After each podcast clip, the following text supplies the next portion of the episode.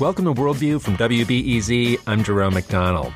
Man made disasters are the worst. We're going to spend some time talking about the dam collapse in Laos. It's displaced thousands of families there, and as the water moved downstream, more in Cambodia. Dam building is notoriously rough on its human neighbors and the environment, and there's been a lot of dam building on the Mekong River. China's built dams, the Cambodians have plans for the biggest dam ever on the river, and Laos has plans for nine dams on the main Mekong River and hundreds more on its tributaries. With me is Ian Baird. He is an associate professor at the University of Wisconsin Madison. He's an expert on Laos and the impact of dams. He is in Thailand right now. Thanks for joining us. No problem. Glad to join you. Can you tell us a little about the dam in question here in Laos and what happened at its collapse and how does it really fit in with the other projects that Laos has going here? So, uh, the Xe-Pian Xe-Namnoy Dam, which is the one in question, um, is a very large dam. It's uh, being constructed. It's about 90% complete, and uh, it's at a cost of about a billion dollars.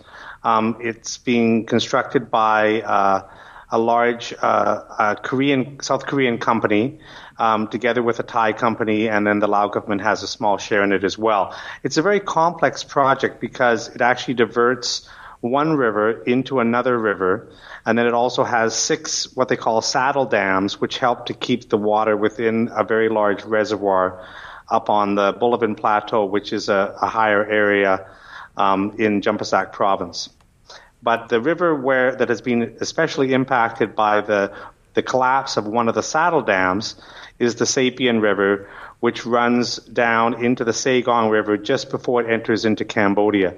So that's why uh, the biggest impacts, of course, have been on the Laos side when the saddle dam broke and a very large amount of water flushed into the into the river but then it's also gone into the Sekong River and also caused flooding downstream in uh, Siem Pang district of uh, Stung Treng province as well. So this is a, a major uh, collapse of a dam with a very large reservoir, and the water has flushed down very quickly and inundated a very large area and a large number of villages. And uh, we're still not sure exactly how many people have died, but uh, there are, uh, you know, well over 100 that are still missing, and uh, we know there are 26 people who have been killed.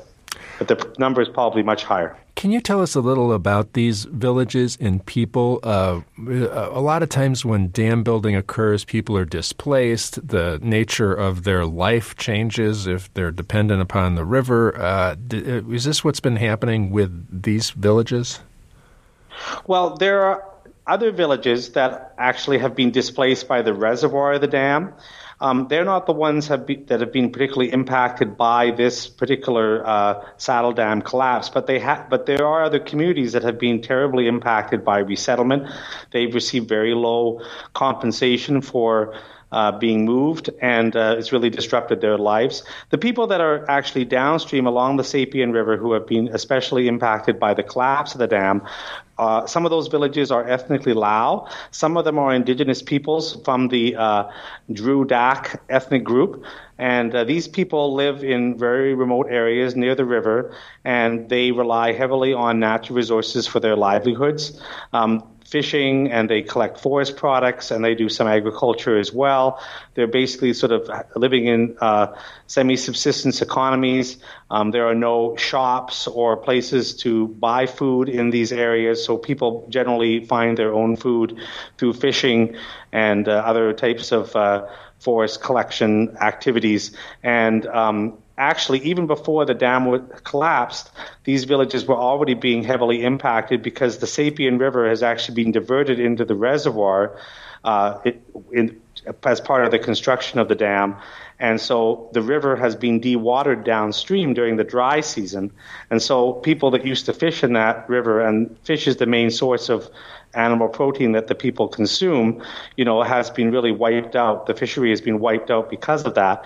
And then, of course, in the rainy season now, they've been inundated with a huge amount of water because of the dam collapse. And these people are, you know, highly dependent on natural resources. Almost all their livestock has been, you know, killed by the dam collapse. And uh, this is, you know, some people have been trying to claim that, you know, this is a, a natural disaster. It's really not. It's a human caused disaster due to bad management and possibly bad construction of the dam project itself. And uh, basically, uh, they didn't release water earlier when they should have. There was heavy rains, which should be expected for this time of the year. And then one of the saddle dams uh, became structurally uh, compromised, and uh, they knew about that, but they weren't able to resolve the problem or provide information to the people downstream in time. And basically, when the water uh, came out of the dam, uh, people downstream didn't even know it was coming, and it caught them totally off guard. And uh, that's why you know there's been it's been such a disaster. I'm talking with Ian Baird. He's an associate professor at the University of Wisconsin Madison and an expert on Laos and the impact of dams. And we're talking about the recent dam collapse in Laos. It sounds like this dam and these dams have, I mean, have had a bad impact on people upstream of the dam where the reservoirs are, and now a catastrophic effect on these people downstream. Um, uh, you mentioned it's a billion dollar project, and there are so many dams going into the uh, Mekong River area. Um, does, is there any chance that the government and the players involved would um, rethink the way they're doing this? Well, I mean, it's a bit early to tell uh, how their policy might be altered by this catastrophic event, but I certainly think that uh, they should reconsider the way they've been doing things because clearly, uh, you know, there's a lot of safety issues and there's also a lot of ecological and social impacts being caused by these dams and people are not receiving adequate compensation. And all the electricity they're producing is actually for export to, to Thailand and to Vietnam. And so it's not that uh, these dams are actually being used to produce energy for the people, you know, in the country. The government in Laos, though, has been arguing that these dams are their way to development, and this is the only way forward. They're going to sell what they've got, and it's energy from this river. That's the, and they've been going against popular opinion and things to, to, to put these things in. Yeah, well, I mean, it's true that they're gaining some foreign exchange, uh, significant revenues from these projects, but the problem is, is that the people that live downstream and upstream, you know, in the reservoir areas of these projects, are not, you know, receiving adequate compensation, not even close to it. The the, the communities downstream prior to this catastrophic event had not received any compensation for you know very heavy impacts on their livelihoods because they were actually considered to be outside of the project area even though they were being heavily impacted. So if these dams are being built with the idea that there needs to be poverty reduction in Laos, you would think that the first thing they would do would be to provide, you know, very heavy compensation for those people that are being impacted so that they wouldn't be negatively affected you know, buy the projects, but that's not actually happening. So on the one hand, the government's gaining revenues, but on the other hand, the local people are being impacted. And then there's also impacts on future generations because the ecological impacts of these projects are you know, very serious and, you know, potentially irreversible. And so we're looking at, you know, serious impacts down the road. Um, so I'm not denying that they're gaining some revenue from this project, but there are also very serious social and environmental impacts that are not being adequately dealt with. Who is arguing for the environment and for the people in these circumstances? Because it seems like the momentum uh, is all on the development side, and China has been involved in a lot of dam building, and, and they do it in Cambodia. There are all sorts of players in Laos, the South Koreans. There, there's just a lot of private firms that are driving uh, the the development of this whole river basin? Well, it's true that most of the projects being developed are what they call build, operate, and transfer projects. So that means that there are private companies that gain concessions from the Lao government to build these dams. They own the dams and they sell the energy and gain revenue from that. And then after a certain number of years, 20 or 30 years, then the dams are handed over to the Lao government. Now, um, in terms of who is arguing, you know, against them, I mean, one of the big problems in Laos is that, you know, it is uh, a, a one party state, and it's not possible for local people who may be concerned about these projects to voice their concerns because that kind of uh, free speech is not allowed, and so uh, they're scared to say much. So the people that are, you know, concerned about these projects really have a hard time saying much within inside within Laos itself. But uh, there are certainly people outside of the country and people that know the country very well who are very concerned and are, have been voicing their concerns. But it's very hard for people inside the country to say anything. I'm talking with Ian Baird. He's an associate professor at the University of Wisconsin Madison and an expert on Laos and the impact of dams. And we're talking about the recent dam collapse in Laos. What do you expect will happen with the people who have been displaced by this uh, disaster?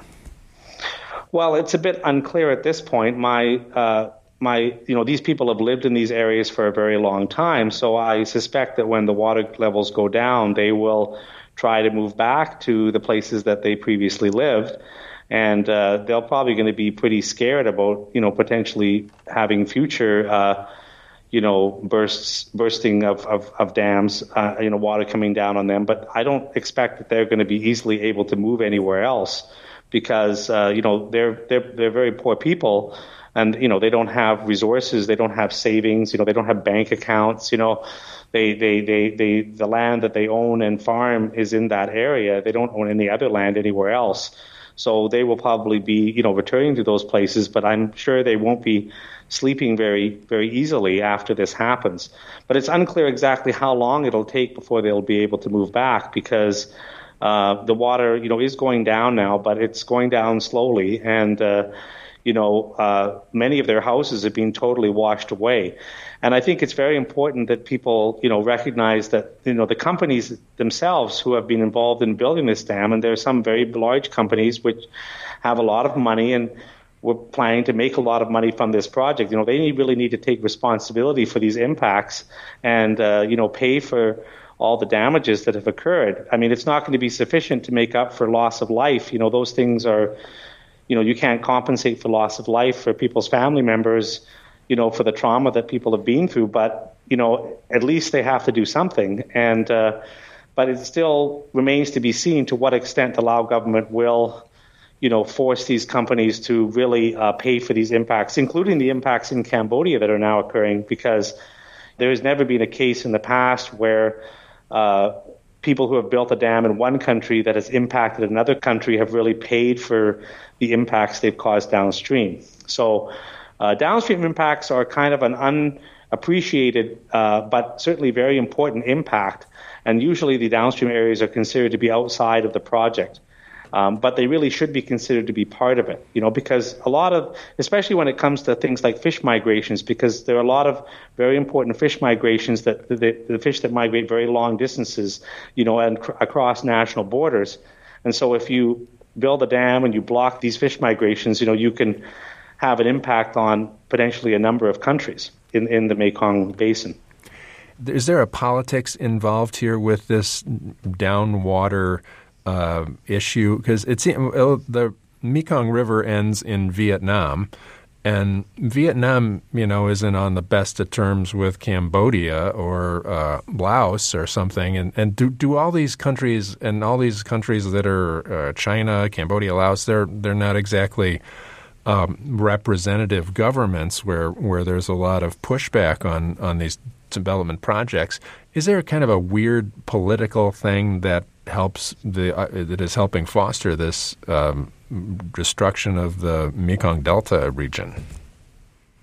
Well, actually, there is because um, the way that the Mekong River Commission, which is the body that was set up through the Mekong Agreement, is set up, only uh, four countries, national governments, you know, the Vietnamese, Thai, Lao, and Cambodian governments are represented within the Mekong River Commission.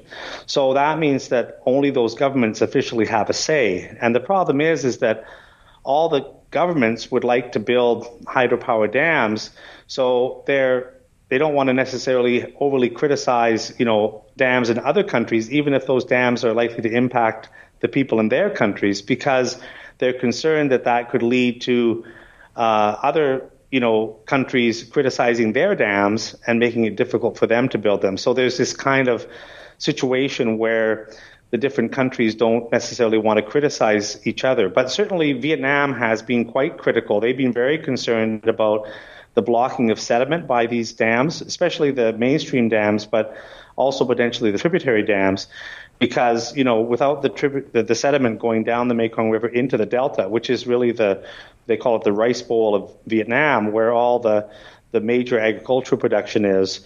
Um, you know that's going to degrade the delta and also the agricultural production in that part of the country, and so they are very concerned. I mean, they've built their own share of dams in Vietnam, um, and including in upstream areas uh, in you know the Sesan River Basin or the Pok River Basin that have impacted downstream areas of Cambodia. But more recently, they've become very concerned about the upstream dams, and they actually have a very good relationship, generally speaking, with the Lao government.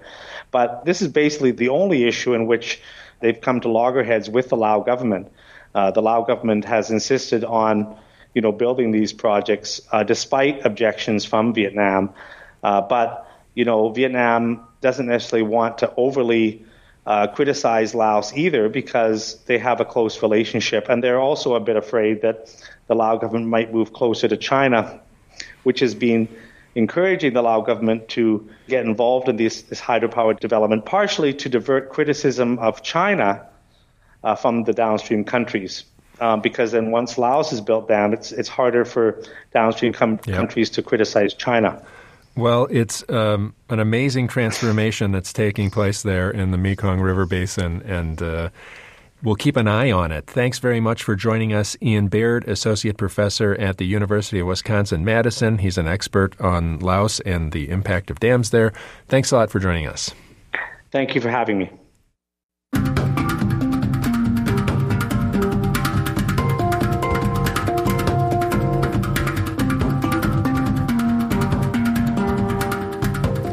After the break, we continue our World Without series and we'll talk about coffee. One expert says if we don't do something in the future, there will be less coffee, it will taste worse, and cost more. I'm Jerome McDonnell. You're listening to Worldview on WBEZ.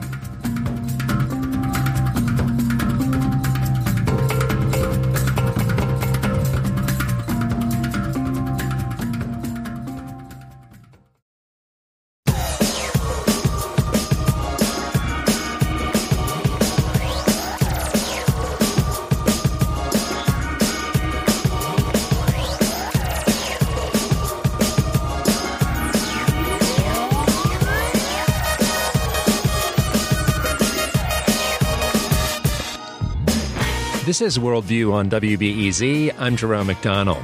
This week, our series, A World Without, is talking about the shortages that are happening in important staples of our lives. And we've already talked about water and soil earlier this week. Now let's tackle the favorite beverage of Americans coffee. We're not exactly in danger of running out, but one researcher says that if we don't watch out, there's going to be less coffee in our future. It will taste worse and cost more. With me is Kim Elena Ionescu. She is the Chief Executive, uh, Chief Sustainability Officer at the Specialty Coffee Association. Thanks a lot for joining us, Kim. It's my pleasure. Tell us what's going on with coffee. How can there be a threat to coffee? We all love it. We're drinking more of it. People are producing it all over the planet. What can go wrong? Oh, gosh, where to start? So, um, as you acknowledged earlier, there's a, a coffee shortage, and it's been reported by various media outlets, especially this figure that, you know, by 2050, we could see a 50% decline in the amount of land suitable for coffee production. And what, I think that what's wrong? Go ahead. What, what happened to the land? Well, um, part of this, I mean, the the easy answer here is climate change. The warming patterns are leading to um, lower elevation coffee. So if you think about where coffee grows, it's mostly in tropical countries at elevations of you know about a thousand to two thousand meters, or three to six thousand feet. You know. So um, as the climate warms, then um, it's less possible to grow coffee at those lower elevations. And if you think about the shape of a mountain, there's less land at the top than there is at the bottom. So I saw a map of Ethiopia and the coffee growing regions today in Ethiopia, and then in what people expect in future years in 2050, and and it really did shrink enormously. And this is the birthplace of coffee, the place where coffee should really grow, right? I mean, this is the this right. Is the, the, and that's actually one of the countries, one of the few countries that stands to gain anything from uh, climate change. And it's not going to gain in the long, long term, but in the interim term, places that have more land at higher elevations, and those are places like Ethiopia and um, parts of South America, the Andes Mountains, they could see some increase in some regions of coffee production in places that have been too cold historically. But most of the world's coffee production is not at that level of, uh, of elevation. It's lower down. And so we're seeing a lot more threat than we are upside. Am I crazy, or is there more coffee being produced all the time? Because we're drinking more of it all the time, and it seems like it's it's getting to us. Well, you're absolutely right. I mean, there's been an explosion of uh, of coffee in, in, terms of coffee culture and coffee availability, and maybe even the um, the variety of coffees that we as average coffee drinkers have access to over the past decade or two, which is fantastic. And we see demand continuing to grow. So on the demand side, we're doing really well. Um, on the production side, less so. And there are still people who are getting into coffee farming who didn't used to do it, who see economic opportunity there. Where but is, there are a lot where, more where is people that getting out of it. What, what land Um, is it that is that is producing this coffee?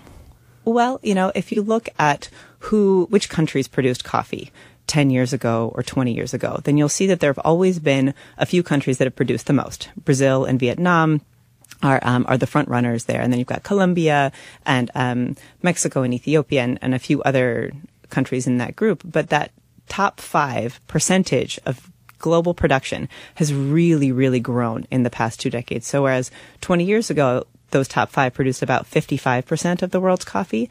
Now they're producing 75% of the world's coffee. So it's not, um, it's not that there's no coffee available or even necessarily that there's less of it, but there's less diversity than there was. And those trends are, are likely to continue. Well, is where are they getting the land to produce more coffee? Oh, well, that's a, I mean, that's a tricky question too. And it, it, really depends from country to country and even within a country from region to region. But um, if we go back to climate change and the shape of mountains, then um, there are many places where the land that will be suitable for coffee or that is suitable now that wasn't a decade ago was um, and is forested land. So some of this conversion, some of the, the land that's now producing coffee was converted from other agricultural uses, but some of it's being converted from natural forest, and that has implications to even accelerate the effects of, of climate change. Okay, so there's deforestation going on to help us get more coffee now. Mm-hmm. Yeah. Uh, uh, should we feel bad about that? I mean, I, I don't feel good about this. I, there, there are, you know, uh, you see like little green labels and shade grown coffee and all that. Uh, is that uh, doing anything? Is that helping? Yeah, well, you know, I have trouble being wildly optimistic, but I also don't want to be completely cynical because I think that a lot of the the challenges that we face and the issues that we have, we've had for a long time. I mean, if we think about coffee's legacy and, and history, it's not like there was a time where everything was done in this environmentally sustainable and socially responsible manner, and we've um, we've seen a collapse in that that ideal model. It's more like we know now what we didn't know before. So I think that we're in a better position to solve these problems or address these challenges collectively and individually than we ever have been. So that gives me reason for optimism. But at the same time, um, you know, we, we have to actually do something with the anxiety that we, we feel about this. And that is on an individual level as consumers, but it's also on the level of, um, of businesses and uh, and organizations and um, and even governments. I'm talking with Kim Elena Ionescu, and she's with the Specialty Coffee Association, and we're talking about the future sustainability of coffee. When I opened this segment, I mentioned that um, there is going to be, there could be less coffee in our future, and it will taste worse. Why will our coffee taste worse, possibly in the future? Well, I mean, I think that this also, I'll put the caveat in here that it depends, everything always depends on what you like. There's a lot about taste that's very subjective. But, um, as we see that consolidation happening in where coffee is produced, then one of the things that we lose is diversity and um, some of the the nuances that come along with diversity. If you think about even if you're not a coffee drinker, if you think about diversity in varieties of apples or um, any other food that we consume, that's generally a good thing, not only from a flavor perspective, but also from a, a longevity perspective to have a lot of um, of different genetic material to pull from. So when I say that it might taste worse in the future, it's because I think about the the coffees and the flavors that we stand to lose as climate change makes certain growing regions untenable for coffee production, and as people in growing regions, even where it might be possible from a climatological perspective, don't see the the value in continuing to pursue it because it's not economically viable for them. Is it easier to grow Robusta coffee than the better tasting variety of coffee? And is, is that something that would be in our future if we don't watch it? Yes, as a person who's never actually farmed coffee, um, my understanding would be that yes, it is. Uh, Robusta is hardier. Um, it will grow particularly at lower elevations than Arabica coffee would, and to most people, that is a less desirable flavor profile. But because it's more drought resistant and disease resistant, um, and it grows at lower elevations where there's more land, then yeah, that's uh, that's likely to be part of more of our morning cups of coffee in the future than it has been for, say, the past few decades. What about disease? Is disease a factor when it comes to climate change? It always seems like you know it comes with some kind of disease. Yeah, absolutely. That's that's absolutely the case in coffee. So over the course of the past decade, we've seen the resurgence of a, a disease that's actually been around in coffee for over a century now, but uh, uh, coffee rust um, and outbreaks in Colombia in 2009 and in Central America in 2012 or 2013 have had um, major ripple effects on um, on coffee producers there and then elsewhere as well.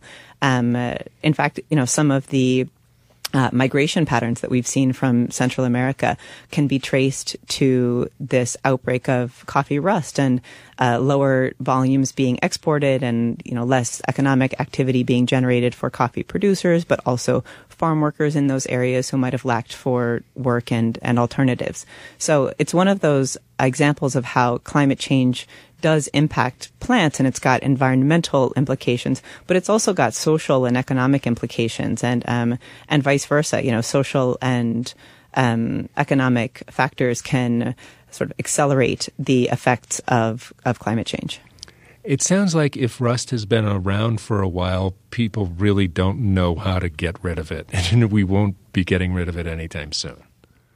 Well, this is where um, research and, and I talked about genetic diversity in terms of apples earlier and, and having taste benefits and also genetic benefits. Um, and this is one area where developing more rust resistant varieties of coffee would certainly be in the interest of the, the industry and, and anyone who loves coffee because there are many different strains of coffee rust. So while, um, you know, while we call it rust, it, it's a different strain that affects plants at different times and we can work to develop varieties of coffee that are resistant to a particular strain of rust but over time you know rust is smart these these diseases will evolve and they will find weaknesses and um, and we'll have to keep up the research and the investment in developing new varieties that are resistant to the new strains.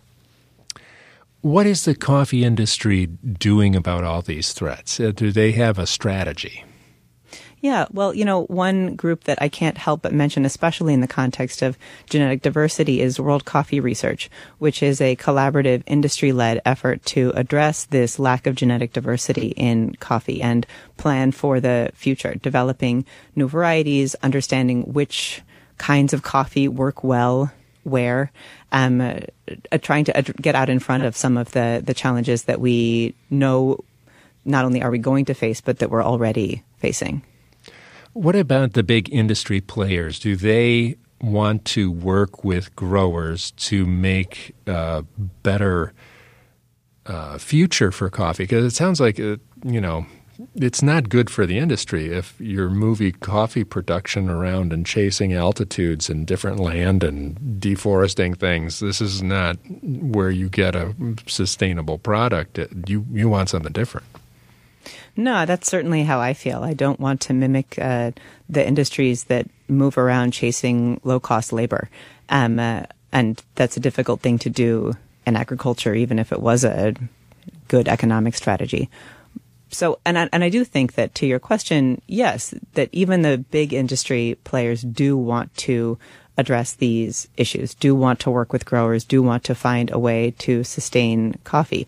Um, I think the the question though isn't whether there's the the will, but how and um, and at what cost, and who leads that, and who funds that, and um, and how do we involve consumers and governments? As I said before, industry definitely has a, a role here, and maybe even in many cases a, a responsibility or a, a, an obligation to lead. But in other in other instances, it may actually be the role of um, of the public sector or the role of civil society to take a, a leadership role and um, and set some terms for industry. So there's a balance. Uh, so in the case I know in Vietnam, they went from having no coffee production to a ton of coffee production, and it wasn't exactly industry that was driving it. I believe it was like the public policy people and government that that drove their uh, insertion into the coffee industry. Yeah, you know the without getting too deep into the specifics, there was a set of agreements around how much coffee different countries could produce that um, that collapsed. And upon the collapse, one of the um, the effects was that countries that had previously not produced coffee, uh, they didn't have a, a, quota, they didn't weren't part of these agreements, began to produce coffee. And Vietnam is the um, you know by far the uh, the largest volume example of that new planting of coffee and also largely robusta coffee which is more productive at lower elevations and and all of the uh, has all those attributes that I I mentioned earlier. So um, the growth of that and then the um, yeah the the growth of the Vietnamese coffee sector was largely a result of policy decisions. But industry so encouraged that and benefited from that as well. So um, I think that it's uh, it's hard to extricate one actor from another. Uh, do you think something like the old coffee agreement would be a good thing in the future, where you manage the um, the grow where where it's growing and how much it's growing and what who's buying what and guarantee prices is that something would that lend an element of stability that would be an effective way to manage our coffee future you know, I was at a conference last year around this time in Colombia, organized by a group called the World Coffee Producer Forum. And I heard that call from a few different coffee producers in the audience saying, you know, we want to bring back the international coffee agreements and set quotas because then at least we'll know what the price will be and we'll know that it will be sustainable for us and we can make these decisions without being, um, you know, at the, at the whim of a market that has nothing to do with our realities and our production costs. And so I, I hear that need for stability and I hear that need for, you know, for some ability to to plan and, and an understanding by the market of what the costs are of producing coffee and how much those have changed since the you know the collapse of those agreements or since um, you know 40 years ago when the coffee price was about the same as it is today. So I hear all of those things, but I don't think that the answer is to bring back a, a quota system and to bring back coffee agreements that dictate who can produce how much. Because there were many you know instances of cheating uh, with that system also. So there was coffee hoarding and all sorts of problems that went along with it. It wasn't all just uh, it wasn't like everyone was happy with it at the time.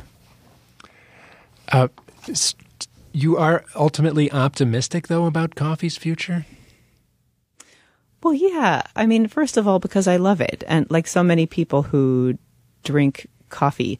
Um, it's this really beautiful and important part of my day. And so, you know, I feel like um, a more hopeful person when I drink coffee, and I feel like I am uh, I'm hopeful for coffee's future because I know that so many other people feel this way too.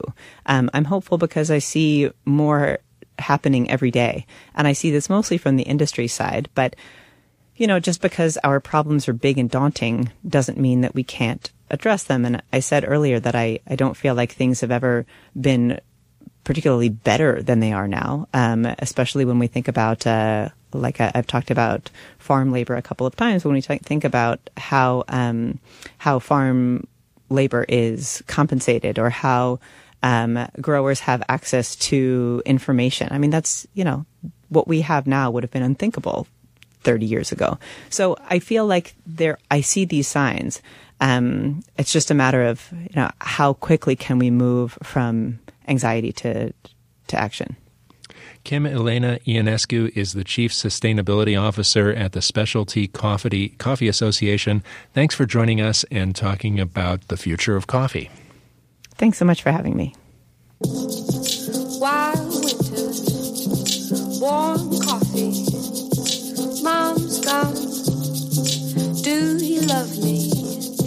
Blazing summer, cold coffee baby's gone. Do you love me? Wrap me in your arms. After the break, we'll move on from shortages of a staple of our mornings to shortages of a staple of our health care. We will think through the effect of a shortage in antimicrobials. I'm Jerome McDonnell. You're listening to Worldview on WBEZ.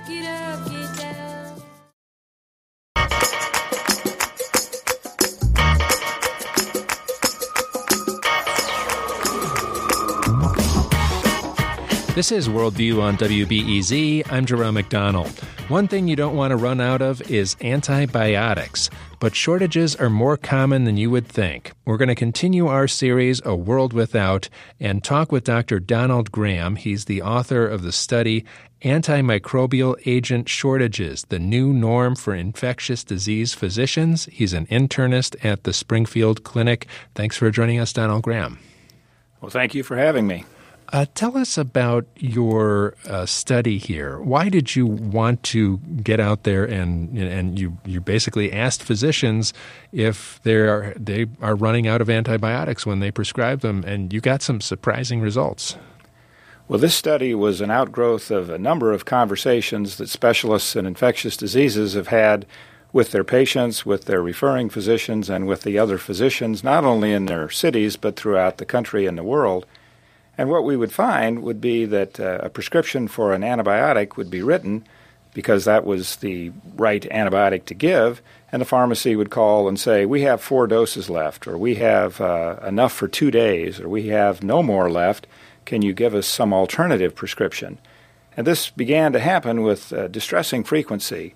It first started to happen in the 1990s, and in fact, the uh, group called the Emerging Infections Network which was uh, an outgrowth of the CDC uh, investigations, I conducted an interview and uh, reported a study in 1999 showing that quite a few antibiotics were in short supply.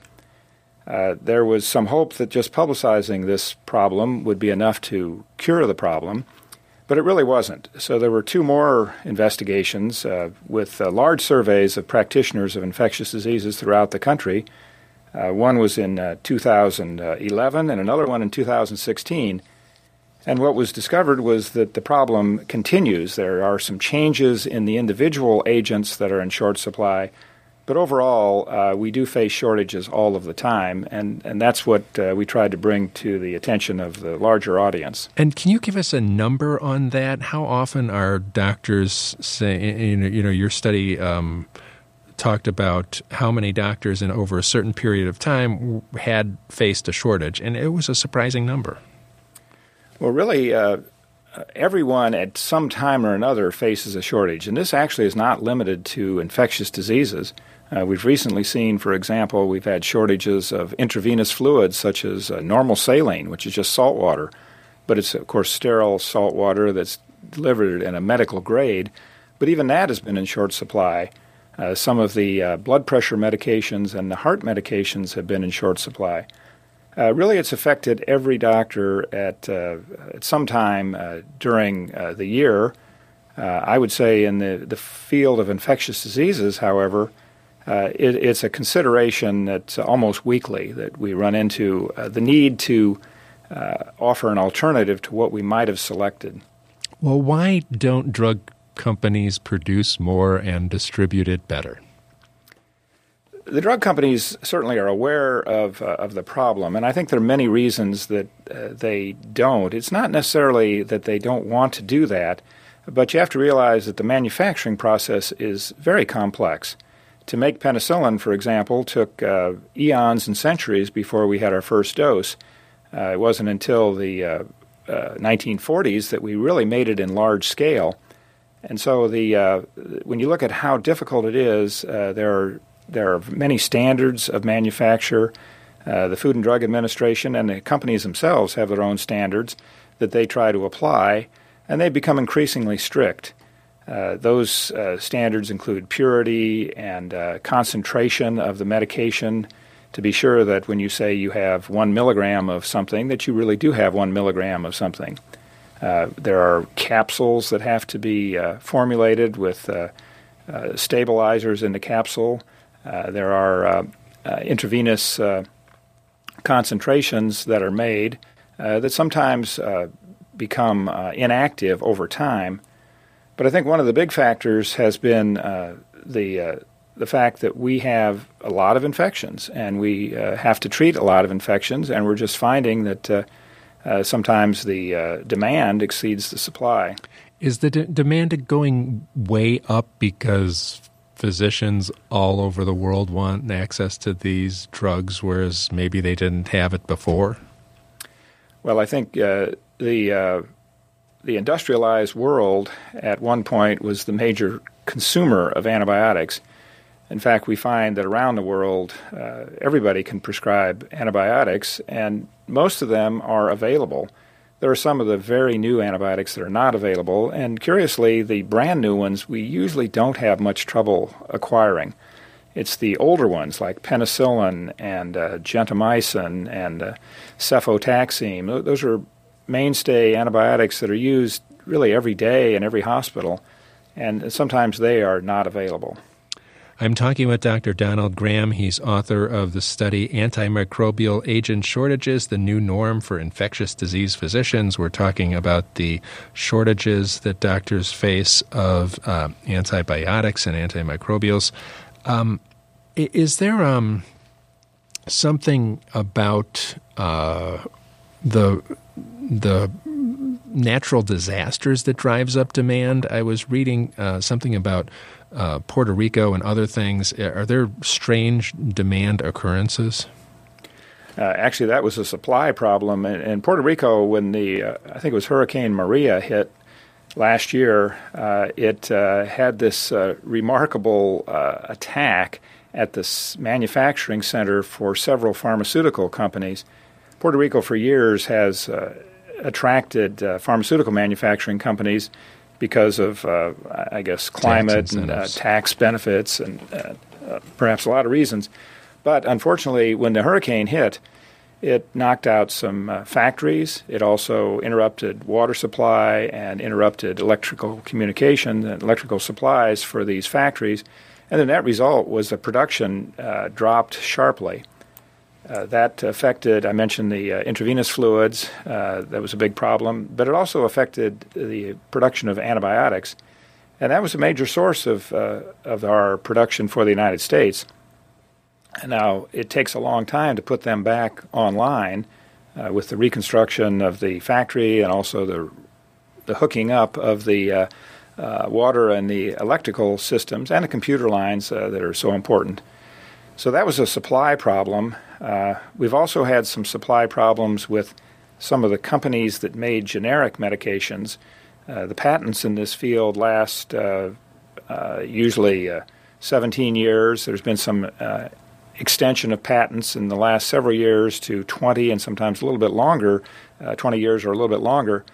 But eventually, products like penicillin, for example, become generic Well, the uh, the cost of production is pretty much the same now as it was 20 and 30 years ago, but the selling price has dropped because of competition, and that has caused some of the uh, generic manufacturers to decide that uh, the profit isn't there and it's not uh, worth their while to make it. Uh, in addition, the FDA has strengthened the standards in these factories to be sure that uh, there's no contamination, that the airflow is is very pure, that the workers are uh, uh, clean, and they go into a, uh, like a spacesuit sometimes to to uh, for their manufacturing activities. All of that, of course, takes money, and uh, uh, some companies have not been willing or able to spend the extra money when they wouldn't make anything for it. Now, it sounds like most patients probably don't recognize that there is a shortage of antibiotics, and sometimes they may have to order another. But they, um, what does it mean for patient care when it come, when the rubber meets the road? Well, that's an important question. The uh, patients sometimes have to take an antibiotic that is broader than they might have ordinarily received. For example, with penicillin, when you're just treating uh, streptococcus or you're treating uh, for to try to prevent a an infection relating to delivery. Uh, penicillin usually is quite fine. However, if you have to take something broader, you run into several potential problems. Uh, one is just the extra cost, but uh, to the patient, uh, you you find that you're giving a broader antibiotic than you need, and then the result is you're going to kill some of the good bacteria that you wouldn't ordinarily have killed because you had to give this very broad antibiotic. Uh, then you also run the risk of uh, an allergy because you're exposing them to a different antibiotic that they wouldn't have taken previously. And you have the, the problem of uh, you're killing some of the uh, good bacteria, and then if later on the patient develops an infection, then he or she is likely to have an infection that would be resistant to our standard antibiotics. So then you have to up the ante of the therapy and give an even broader uh, course of therapy. Uh, it, you know, it sounds like this is something that is fixable if you know we could pull it all together and pull it off. Is there some way to get get a fix of this done? Uh, it's uh, there are some uh, attempts. Uh, one has been uh, the purchasing of antibiotics. There's been some hoarding. Some uh, distributors, some hospitals know that something might be in short supply, so they buy much more than they need because they want to keep a year's supply. Well, if too many of these uh, purchasers do that, that throws the uh, supply chain uh, kind of in disarray. Uh, one area, and I'm not sure that the general public would go for it, would be to relax some of our manufacturing standards and to allow more companies in the U.S. or to allow companies outside the United States to come in and distribute their products. We've had for years, for uh, more than 100 years, we've had the Food and Drug Administration, which was a creation of uh, Teddy Roosevelt's administration uh, to help ensure pure food and drugs in our supply. Uh, every product that comes into the United States has to be certified by the Food and Drug Administration, and uh, that would be true even if something came in from England or came in from China. Everything has to be approved. That takes time. Uh, that could be done. There could be some relaxation of the standards or some re reevaluation uh, of some of those that aren't necessarily as important to the purity of our products. But uh, all of that will take some uh, time and a lot of effort to do. Dr. Donald Graham is author of the study Antimicrobial Agent Shortages The New Norm for Infectious Disease Physicians. He's an internist at the Springfield Clinic. Thanks a lot for joining us and talking about shortages of antimicrobials and how it affects uh, the people in our audience. Thanks a lot for joining us. Well, thank you for having me. Tomorrow on Worldview, we'll conclude our series on uh, shortages and uh, our world without, and we'll talk about the shortages in um, data storage ability. So uh, stay tuned for that. We'll go from uh, very earthy things like water and soil to data storage at the end of the week. So I hope you can join us for our conclusion of A World Without. Worldview is produced by Steve Bynum, Julian Hayda, and Amber Fisher. I'm Jerome McDonnell. You've been listening to Worldview on WBEZ.